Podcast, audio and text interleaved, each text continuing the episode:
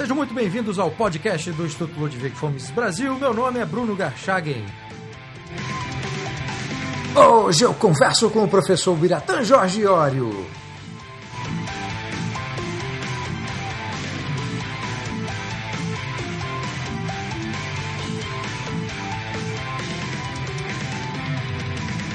Seja mais uma vez bem-vindo, professor Biratã.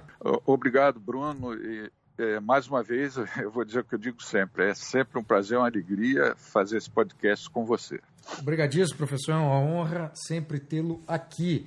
E o tema da nossa conversa de hoje é, obviamente, o resultado da eleição presidencial realizada ontem, que deu segundo turno para os candidatos Jair Bolsonaro do PSL e, e Fernando Haddad do PT, professor. Então eu já queria iniciar aqui a nossa conversação perguntando a respeito desses dois modelos de política econômica completamente distintos e divergentes, em que há de um lado o Jair Bolsonaro com o Paulo Guedes, que o professor conhece muito bem, e o outro lado o Fernando Haddad, que enfim já divulgou antes, no início da campanha, o seu plano de governo e que até um determinado período cogitava-se o Márcio Pockman para poder ser um eventual ministro da Fazenda, mas depois os nomes que passaram a ser ventilados foi o de Samuel Pessoa e o de Marcos Lisboa.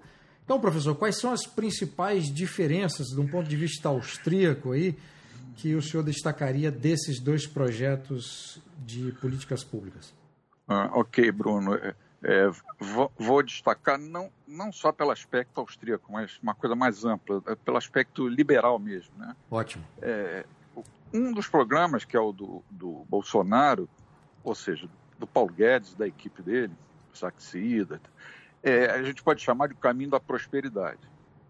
É, aliás, o título do, do programa, né? Exato. E, e, o outro, do candidato do Lula, é, a gente pode chamar de ou de chamar de o caminho da servidão ao Estado, ou então de o caminho do, do, do, do da persistência é, reiterada, é, desculpe o pleonasmo, né? a persistência já é reiterada, no erro, no erro, porque o que você vê nesse programa é um não só a reincidência, eles acham que não erraram, não erraram mas é o aprofundamento dos erros que eles cometeram de 2003 até 2016.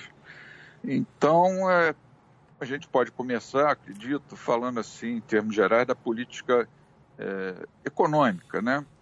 É, do ponto de vista monetário, por exemplo, no programa do, do Paulo Guedes, é, você tem, como ele é oriundo de Chicago, ele acredita num Banco Central independente, coisa que nós austríacos é, sabemos que não é suficiente para resolver o problema, mas pelo menos um Banco Central que seja imune né, às influências políticas. É só uma é. observação, professor, se me permite. Para quem chegou a esse podcast e não conhece nada da escola austríaca, os austríacos defendem o fim do Banco Central. Né? Só para a gente ter uma Exato. base. Exato, isso mesmo. Ou então, é, algum, alguns austríacos, como o Jesus Huerta Soto, por exemplo, é, a volta ao padrão ouro. Né? É, então, esse é o primeiro item, Banco Central independente. O segundo é uma intolerância com a inflação, que é uma coisa característica tanto da escola de Chicago como da escola austríaca. E aquilo que eu acredito que seja mais importante, liberdade econômica. Liberdade para empreender, para comprar, para consumir, para fazer que você quiser, desde que dentro da lei. No programa do, do, do preposto do Lula, nós temos um Banco Central controlado politicamente, como tudo que eles fazem, é, vistas grossas para a inflação, controles de preços né, e tarifas, como a, a ex-presidente fez, e, pasme, um BNDES voltando a bancar aquelas empresas amigas do, do, dos políticos que estão no poder sempre à nossa custa. Do lado fiscal, significa Bolsonaro, redução da carga tributária. É, atacaram né, o Paulo Guedes dizendo exatamente o contrário do que ele falou. É uma redução da carga tributária e um aumento da receita destinada aos municípios. É aquele mote dele, menos Brasília, mais Brasil, né? Redução do Estado, isso tudo vai significar cortes de gastos. O programa alternativo, veja só, criar mais um imposto sobre exportação, criar outro imposto sobre lucros e dividendos, aumentar o imposto territorial uh, rural, né, o, é o ITR, é, para grandes propriedades e mais um pouco a, a, a, adiante é, o tal imposto que eles amam e que não deu certo em nenhum país do mundo, que é imposto sobre grandes fortunas. Né? Isso tudo significa menos liberdade, mais inchação ainda do Estado, mais gastos bancados por todos nós. Uh, um terceiro ponto poderia ser uh, a reforma da a Previdência, a questão da Previdência. A proposta do Bolsonaro é uma resposta bastante moderna e que proporciona total liberdade de escolha para, os indivíduos. A proposta do, do Lula, do PT, é simplesmente cruzar os braços e não fazer nada, manter esse verdadeiro descalabro orçamentário uh, na Previdência que todos nós sabemos que existe. Inclusive negam, alguns negam que exista déficit da Previdência. O Márcio Pockman, que seria, que foi cogitado para ser o ministro da Fazenda, ele é um desses, né? Claro, claro, claro. Esse aí, tudo, que, tudo de errado que tem economia, se, se você procurar, vai encontrar o nome dele. Uh, outro, outro ponto importante é o agro, o agro chamado agronegócio, né? Uh, aí é mais o Bolsonaro, não tanto o Paulo Guedes. O Bolsonaro gosta muito de enfatizar isso. Segurança no campo, é, políticas para consolidar o mercado interno, a gente pode até questionar isso, né? É, abrir novos mercados externos, isso é sensacional, nossa economia é uma das mais fechadas do mundo, e melhorar a logística de distribuição, ou seja, mexer na, na, nossa infraestrutura, né, que está enferrujada, carcomida. Já o outro lado, regular o agronegócio. Veja só, Bruno, olha o que está escrito no plano. Regulação do agronegócio para evitar ampliação de grandes latifundiários. Os caras não estão no século, não sei, estão na idade da pedra é, é, lascada, né? nem da pedra polida, estão na pedra lascada ainda. Implantar reforma agrária e distribuir terras ao MST e indígenas. Isso está na página 56 do plano deles. Eu até poderia elogiar esse último ponto, né? É, é, distribuir terras para indígenas, porque o meu nome é um nome indígena, o Biratã. Mas, mas, isso é uma coisa completamente fora de, de, de, foco. Meu Deus do céu, chega, chega a ficar nervoso quando eu leio isso. No lado dos sindicatos, é, o plano do Bolsonaro é, defende que os sindicatos devem ser voluntários e ele é contra, claro, qualquer pessoa racional tem que ser contra a obrigatoriedade do, do imposto sindical, que foi um avanço, talvez um dos poucos avanços que nós tivemos nesse governo horroroso do Temer, mas e assim mesmo graças à, à, atuação do nosso, do nosso amigo que foi reeleito ontem, né, Paulo Martins, lá, deputado é, é, federal pelo, pelo Paraná.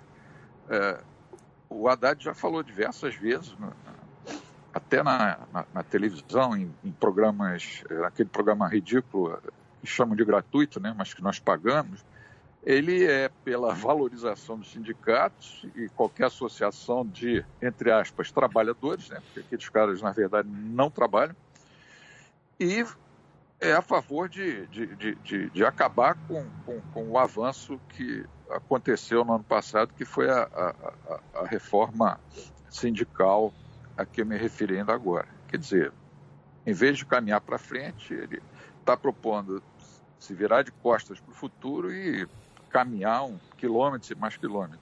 Essa ideia de revogar a reforma trabalhista, é, além, quer dizer, revogar a a reforma trabalhista, revogar a emenda constitucional do teto dos gastos. É, isso, isso. Quer dizer, receita para o caos, né?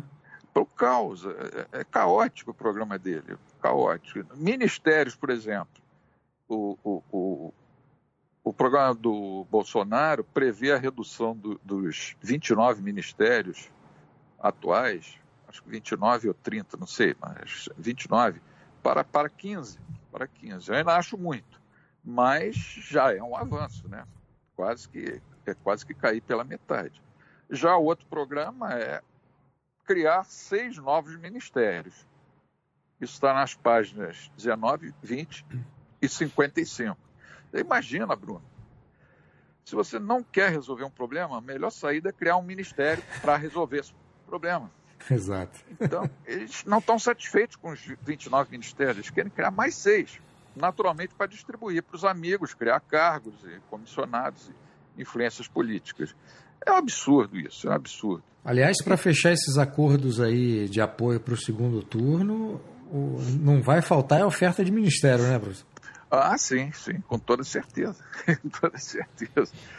É, e o contribuinte, né, que é como eles gostam de nos chamar, na verdade podiam chamar pelo nome correto, que seriam os otários, os trouxas, os, os enganados, é, sempre pagando a conta.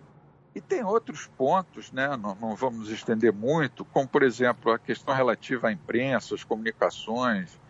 É, o, o, programa do Bolsonaro, é, contrariamente ao que se acusa ele de ser um cara defensor de ditaduras, ele é contrário a qualquer regulação, a qualquer controle social da mídia não tem a menor dúvida. E no outro programa, eles tentaram fazer isso três vezes, como o Hélio Beltrão é, até é, colocou no, no, vídeo excelente que ele, que ele colocou no, no ar hoje. Né? De, entre 2003 e a saída da, da, da ex-presidente, é, eles tentaram três vezes fazer esse, implantar esse, esses mecanismos de que eles chamam de controle, como é, controle social da mídia, né? Controle social da mídia, isso. É, além disso, querem criar uma empresa pública de comunicação para expor, só rindo, para expor o posicionamento do governo. É uma receita para a ditadura. Na Constituição, o Bolsonaro propõe respeitar a Constituição, obedecer a ela. Essa Constituição, é claro, ela tem mil defeitos, mas é a Constituição. Já o Haddad quer uma nova Constituinte para aumentar mais ainda o poder do Estado, exatamente como Hugo Chávez fez na Venezuela.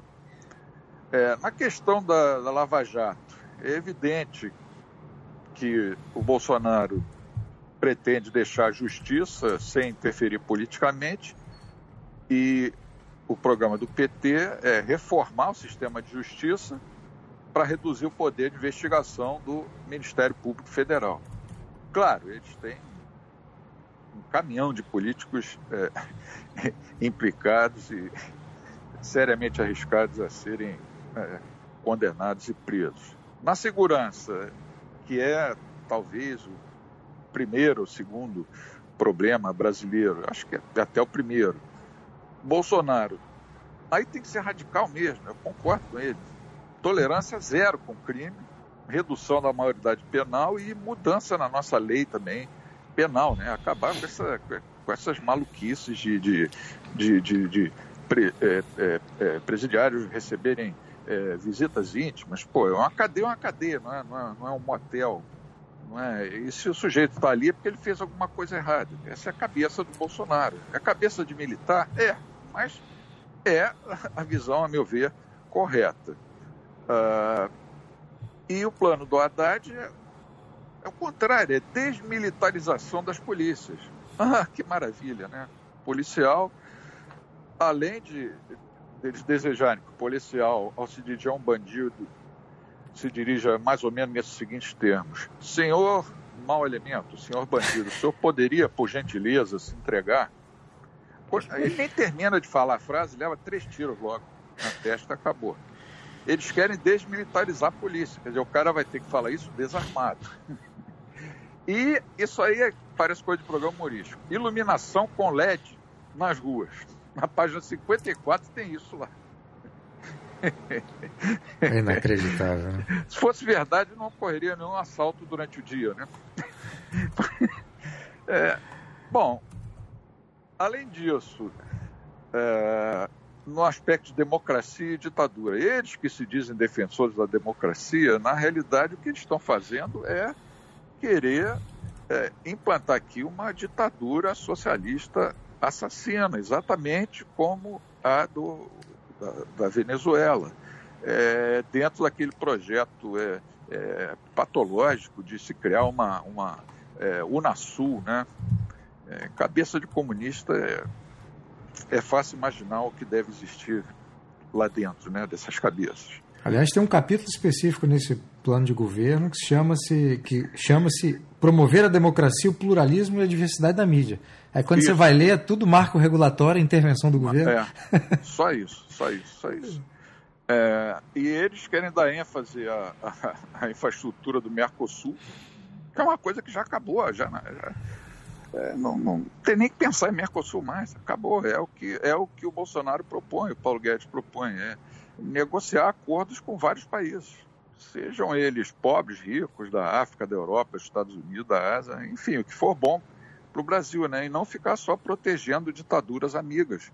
E depois mandam o filho do ditador para o Brasil com um avião carregado de dólares, como aconteceu recentemente, e a imprensa não repercutiu isso devidamente. Ah, é, esses acho que são os principais pontos, né? O que saltou meus olhos assim, eu, na semana passada eu me dei ao trabalho, me impus o sacrifício. É, como eu, eu, sou católico, eu me impus essa penitência, né? A verdadeira penitência.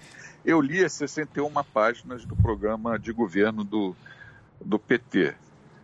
Aquilo ali é uma declaração explícita para quem entender as frases, é, as palavras disfarçadas que eles usam, aquilo ali é uma declaração explícita de que eles vão transformar o Brasil em uma república socialista. Claramente você vê ali que é, o executivo vai estender o seu braço sobre é, os três poderes, em todos os níveis. Eles querem controlar, além do executivo, que, obviamente, né, eles querem controlar os outros dois poderes, o judiciário e o legislativo. Nós temos que dizer não a esse negócio, independentemente das pessoas gostarem ou não do Bolsonaro. É, eu, eu, o, o, o, Instituto Mises tem por princípio né, não, não se envolver em, em atividades é, políticas. Eu estou falando isso, estou falando isso como opinião minha, não a opinião institucional do Instituto. É, opinião individual. É, nós não podemos deixar isso acontecer. Não Agora, podemos. Professor, sobre esse o plano de governo Bolsonaro, enfim, fazendo essa, essa, essa análise comparativa, como o professor acabou de apresentar, está é, muito claro que você tem, como o professor mesmo resumiu na, logo no início, você tem um caminho um caminho para a prosperidade e o outro um caminho é. para a servidão, o caminho servidão. para a vaca ir para o brejo. Isso. É, e, mas uma pergunta legítima que, que muitos liberais se fazem desde o início em relação ao Bolsonaro, ao, ao à aliança com o Paulo Guedes, ao próprio uhum. é, programa que o Paulo Guedes, no, no âmbito econômico, formulou, é se dá para confiar num político com uma trajetória, com uma mentalidade intervencionista, com muito ainda é, muito ainda influenciado por, por, por aquelas ideias do regime militar brasileiro. É, ou seja, como é que o professor responderia a essa pergunta, considerando que você conhece já há muito tempo o Paulo Guedes, professor? Ou seja, o Paulo Guedes se envolveria numa aventura como essa se não tivesse as garantias de que o seu programa de governo econômico seria bem cuidado? Não, com toda certeza não se envolveria. Eu, eu trabalhei com o Paulo Guedes no, no IBMEC, né? é, 20 anos, alguma coisa perto de 20 anos. É, ele é um dos economistas mais liberais que eu conheço. Muito mais do que outros que têm fama de serem liberais. E nesse ponto ele é radical. Ele não é um austríaco, mas ele é tão radical quanto é, dizem que eu sou, né? É, e uma notícia boa, ele é muito simpático à escola austríaca, por influência lá do Instituto Liberal, do, do, do falecido é, professor Og Leme. Ele, é, uma ocasião, o professor Og elaborou uma lista de leituras para mim e para o Paulo. É, ele leu várias, várias coisas dos austríacos. Por exemplo, ele leu Ação Humana, ele, ele, ele leu O Caminho da Servidão. Como a cabeça dele é de Chicago, ele acredita que a, a, teoria econômica melhor é a teoria econômica tradicional. Ele foi discípulo do Friedman. É, mas ele tem plena consciência da, importância é, dessa, vamos chamar assim, dessa ligação da economia com, a, com, a, com as outras áreas das ciências humanas, como a, a, a política, o direito, né? É, isso é um avanço, né? Agora, quanto à pergunta que você é, formulou, nós devemos confiar. É, no Paulo Guedes, eu confio. Em relação ao Bolsonaro, que afinal vai ser o presidente, eu acho que eu posso responder da seguinte maneira: não se trata de confiar ou não.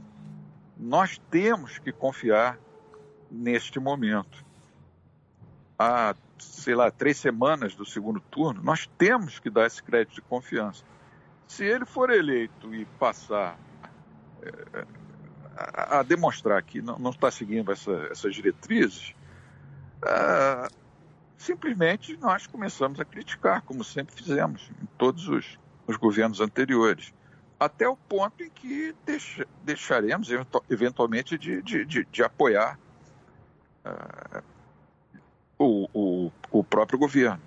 É, o que está acontecendo hoje, muitas pessoas, inclusive muitos liberais, é, libertários, é, não estão entendendo uma coisa que eu acho muito importante.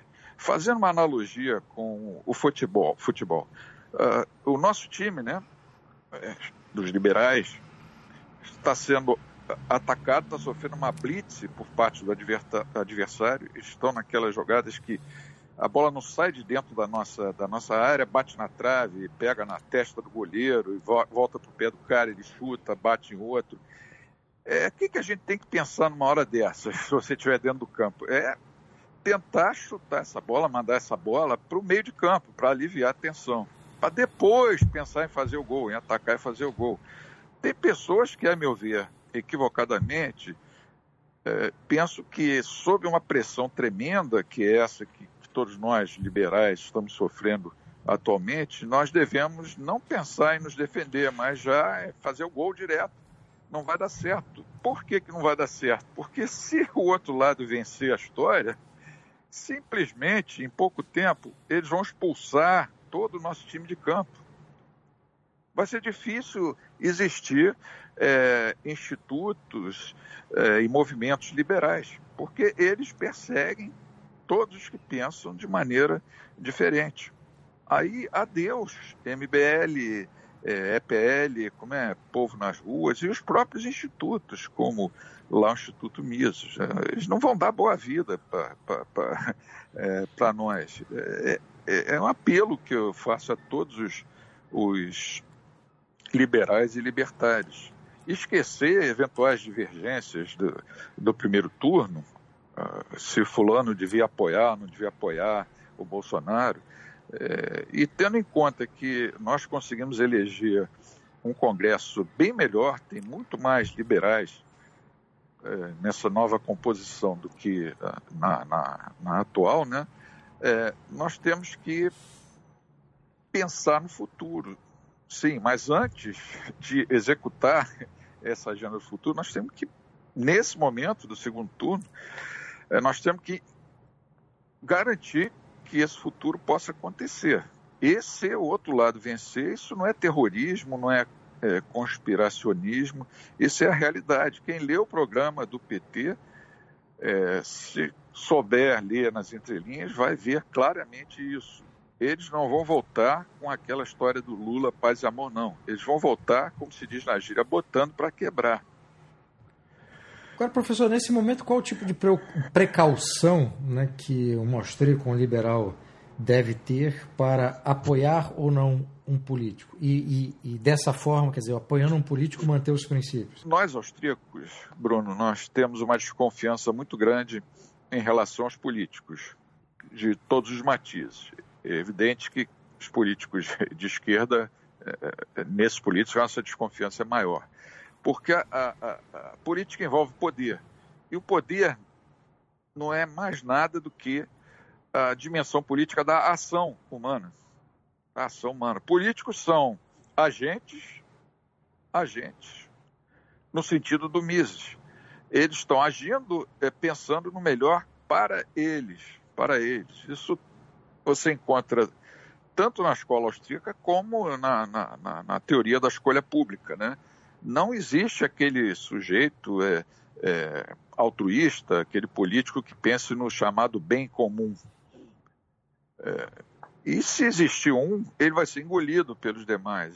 Poder é uma coisa que é mais do que falado, nem vou citar o Lord Acton, porque já, já se tornou uma coisa repetitiva demais, né? Ele corrompe mesmo. É, então, nós, nós temos que ter mil precauções antes de apoiar um político. E eu sempre afirmei isso, né? É, que eu acho que um economista não deve nunca se filiar a um partido político. Ele deve ter independência para poder criticar. Se ele está afiliado a um partido, ele vai ter que sair do partido para poder criticar. É, nós temos que apoiar as ideias. E neste momento, é, perto do segundo turno, é evidente que nós temos que apoiar é, as ideias contidas no plano do, do Bolsonaro, o caminho da, da prosperidade. E como eu disse ainda há pouco, a partir do momento em que essas metas ou essas declarações de intenções não forem cumpridas, forem descumpridas, ou que nós detectarmos algum afastamento em relação a essas, a essas é, intenções é, contidas no programa, simplesmente nós devemos nos afastar e apontar porque nós não temos nenhuma obrigação de ficar presos ao político A, B, C ou D, seja ele quem for, e nem ao, muito menos ao, ao partido. É, é, assim que eu vejo a coisa, Bruno. Entendi. Professor, é, pegando aí o exemplo do, do Paulo Guedes, né? E aí é uma discussão também que, que se faz já há um tempo, se um liberal é, deveria aceitar ou não um convite para constituir um governo se tiver autonomia para criar o plano para tocar um plano já criado. É, qual seria a sua posição, professor? O senhor, por exemplo, aceitaria um convite é, para tocar um, um, plano econômico com o qual o professor concordaria ou que fosse convidado a construí-lo? É uma coisa que eu pensaria muito antes, Bruno. É, por uma razão muito simples. A única experiência que eu tive em governo foi muito decepcionante para mim. Isso foi quando, eh, na, na, prefeitura do, aqui do Rio de Janeiro, no governo, claro, tinha que ser do PT, né, do, do ex-prefeito Saturnino Braga. O, lá pelo mês de agosto, era ano de eleições, eu não me lembro exatamente o ano, mas ia ter eleição para prefeitos naquele ano. É, o, ele trocou o secretário né, de Fazenda, nomeou o secretário para o Tribunal de Contas, né, que é outra coisa absurda, e chamou para ser o novo secretário um, um, um, amigo meu, que sempre foi socialista, é, mas que pessoalmente é uma pessoa sensacional, e esse, é, esse novo secretário, então, me, me, me, me encheu tanta paciência para eu ir trabalhar com ele como uma espécie de subsecretário de segurança que é, eu acabei aceitando, acabei aceitando. Aí na primeira semana logo eu percebi o que estava acontecendo. O, quando esse prefeito Saturnino assumiu, o Rio de Janeiro tinha mais ou menos mais ou menos 40 mil funcionários, o município né, do Rio de Janeiro. E naquele último ano do seu mandato, eh, esse número de 40 mil tinha crescido para perto de 150 mil. Sendo que naquele ano eleitoral, é, eles fizeram várias contratações, isso foi no mês de agosto. A partir de janeiro daquele ano, eles contrataram indiscriminadamente as pessoas e, por exemplo, um, um, um, um sujeito era contratado em julho e recebia como se tivesse sido contratado em janeiro. Quando eu percebi isso, eu fui falar lá com o secretário do, do Tesouro. É, com 10 minutos de conversa, eu percebi que eu não ia conseguir nada. Já comecei a trabalhar de má vontade. Numa reunião com o prefeito e o secretário, ele mostrou as contas, ele alegava que a situação do Rio de Janeiro era porque tinha havido uma enchente muito grande naquele ano e tinha quebrado o Estado. É claro que não era isso, né? Eu falei, não, prefeito, é, a questão está aqui. Apontei lá para o papel e falei, pessoal, pessoal, isso, hum, é claro que vai quebrar. E a reação do prefeito, por sinal, um sujeito muito educado, é, que eu até respeito, embora as ideias dele sejam é, terríveis, né?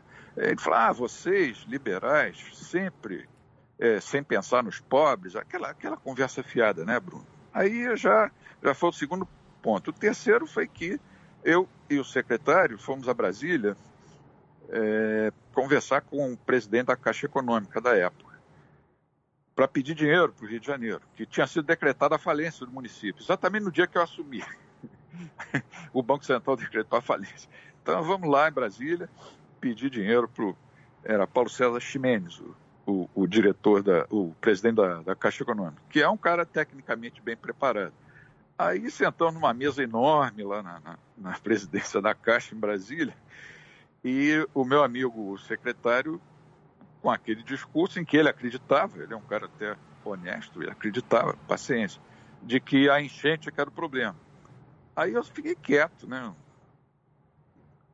Até o momento em que o, o presidente da Caixa me perguntou: é, e o senhor, doutor, o que, que o senhor pensa? Eu, eu não disse uma palavra, Bruno, apontei o dedo lá para a rubrica de gastos. De... Isso foi numa sexta-feira. Na segunda-feira, o Saturnino me demitiu.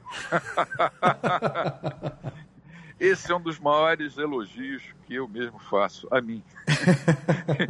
Como dizia aquele, aquele político romano, eu esqueci agora quem exatamente falou isso. É, mais ou menos assim: o que, que eu vou fazer em Roma se eu não sei mentir? é, o que eu vou fazer em Brasília se eu também não sei mentir? Mas isso é questão de temperamento. Eu acho que a, pessoa uh, aceitar, para ela aceitar, para o economista aceitar, ele deve ter uma mínima garantia de que não vai encontrar um ambiente hostil, né? Claro, eu aceitei, no meu caso, por amizade, é, uma grande amizade que eu tinha com o, o, o, o secretário. Mas eu sabia que era um governo do PT. Agora é diferente, né? Se me chamassem, como chamaram o Paulo Guedes, para participar né, do futuro governo do, do Bolsonaro, é, a primeira coisa que eu ia querer saber, tendo em vista esse passado dele de, de militar, né, porque a, a cabeça de um militar é diferente. A gente tem. É, inclusive, isso se estende não, não é só ao conservadorismo, ao, ao liberalismo, mas ao conservadorismo também, né? É, você tem. É, acho que foi você mesmo que disse isso, é, dois tipos de conservadores, né? É, um deles é esse conservador que tem essa cabeça assim militarizada. Então, eu ia querer saber é, quais seriam as garantias mínimas que eu teria para poder executar aquelas ideias. É, sinceramente, não sei se aceitaria. Só aceitaria se fosse, é, pelo menos com o nível de incerteza, de incerteza de no máximo 20%. é, é o que eu penso, é o que eu penso. O Paulo, não, o Paulo ele se preparou, Paulo Guedes se, se preparou primeiro para ser presidente do Banco Central, que era o que na época o, todo economista que terminava o doutorado ou na Fundação Getúlio Vargas ou na, em Chicago era o sonho de todo economista. Eu quero fazer um doutorado quando eu terminar, vou ser diretor, presidente do Banco Central. Hoje eu digo assim, não, meu sonho é que extingam o Banco Central. As coisas evoluem. Mas o Paulo primeiro se preparou para isso.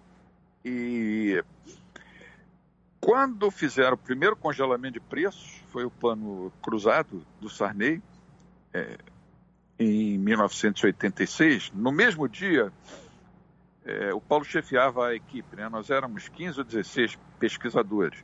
E o assessor de imprensa dele convocou toda a imprensa e cada um de nós falou um pouquinho sobre o plano e o Paulo encerrou. Houve uma unanimidade entre nós. Esse plano não vai dar certo, durante alguns meses vai parecer artificialmente que a inflação acabou, mas isso vai explodir.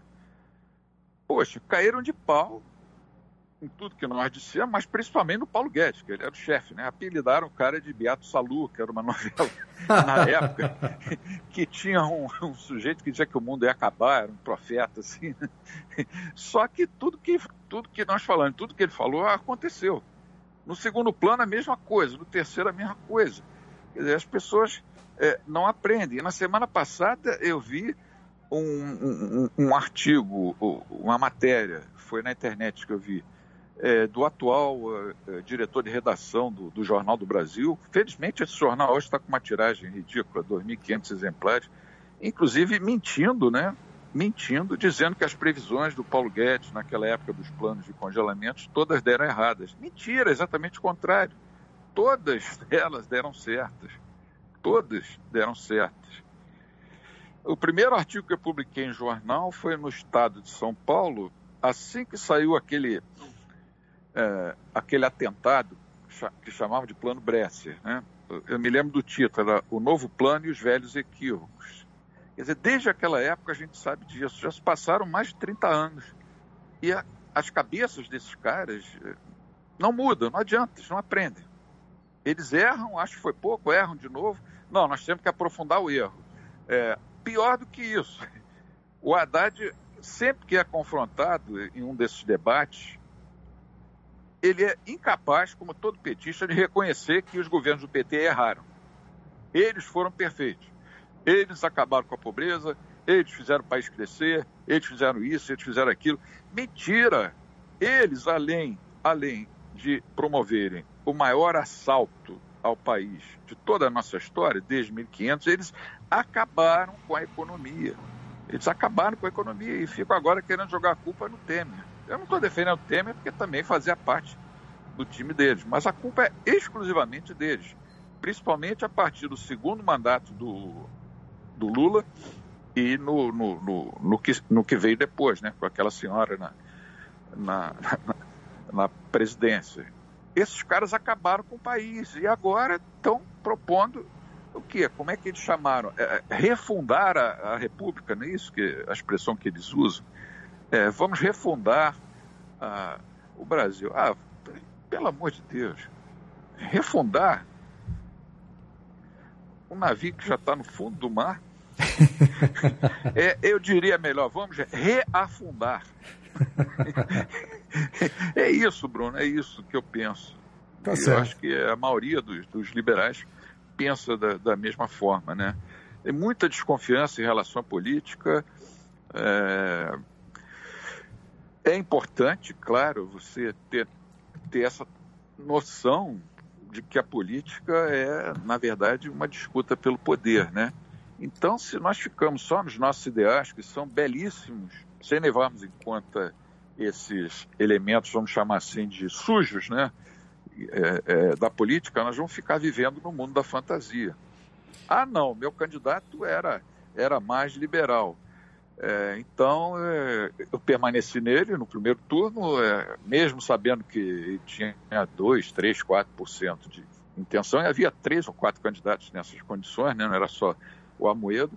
E agora, no segundo turno, por coerência, eu vou anular meu voto, ou eu vou votar em branco, ou eu não vou votar. Quer dizer, não é isso que está em jogo nesse momento, Bruno. Não sei se você concorda. É o Brasil. É o Brasil. Esse país de que tanto nós gostamos de falar mal, mas que ao mesmo tempo nós amamos. Nós amamos profundamente. E nós sabemos que é, o caminho para o futuro passa pela extirpação dessas ideias é, socialistas e comunistas. O meu sonho, que eu sei que é o seu também, é nós termos aqui uma, um regime é, político diferente, né? uma monarquia é, constitucional parlamentar, é, com um quarto poder, o poder moderador, mas nem você nem eu, neste momento atual, podemos dizer, não, eu vou anular meu voto porque eu sou monarquista. Não é isso. Não é isso. Essa atitude não é correta.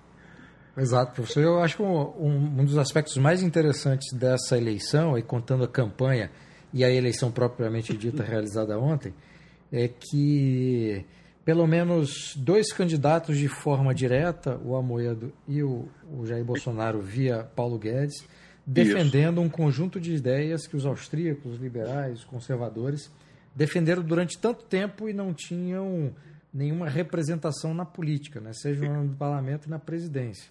Isso. E, e, essa, e nessa campanha, essa agenda ter sido uma, um ponto relevante, isso é uma coisa extraordinária. Até outros candidatos que são de esquerda, como Alckmin, quis assumir um pouco né, dessa bandeira é, mais liberal. E é uma, é uma. Isso que aconteceu é uma expressão de que todo um trabalho feito por muita gente, e os pioneiros como o senhor, professor, é, esse trabalho agora começa a ganhar o espaço da política. Né? É, sem dúvida. Bruno, para nós encerrarmos, é pela primeira vez em muitos anos eu, eu votei para presidente em uma pessoa que eu escolhi. E melhor que isso, como você falou, eu tinha dois candidatos para escolher. Os que você citou, Amoedo e o, e o Bolsonaro. Esse último mais por influência do Paulo Guedes. Em todas as outras eleições, eu votava no uh, fulano para o Beltrano não, não ganhar pela primeira vez ontem eu votei com alegria.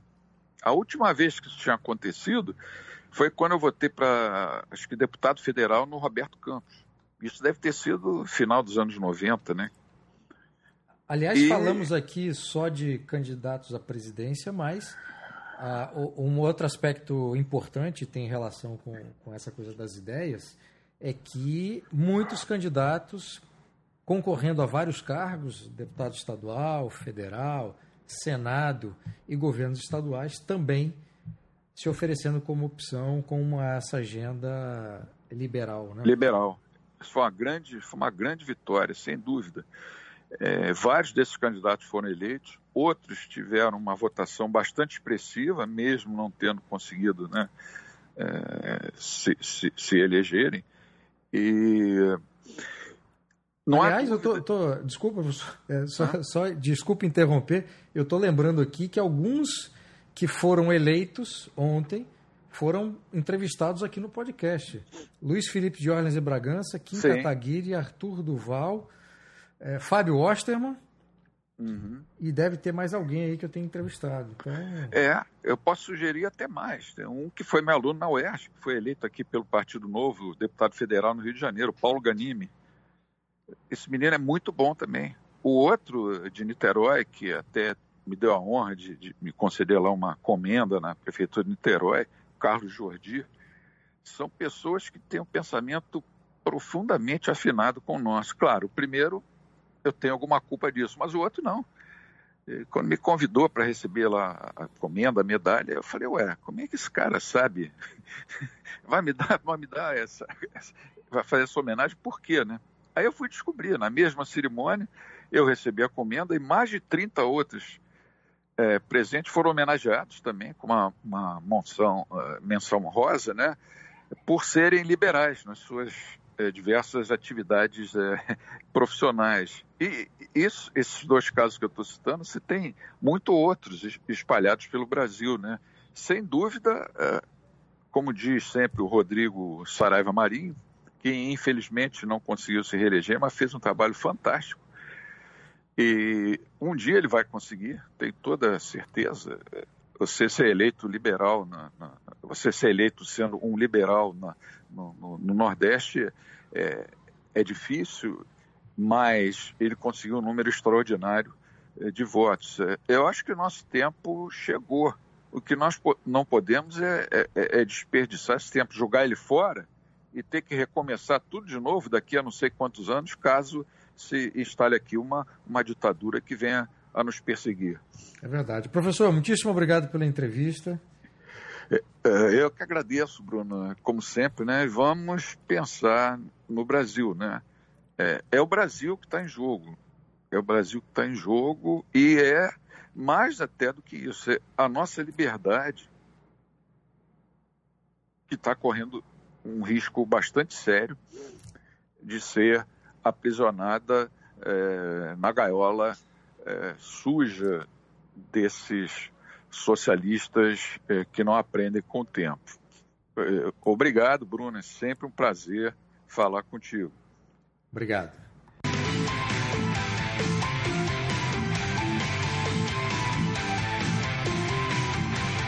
Este foi o podcast do Instituto Ludwig Gomes Brasil. Meu nome é Bruno Garchagen.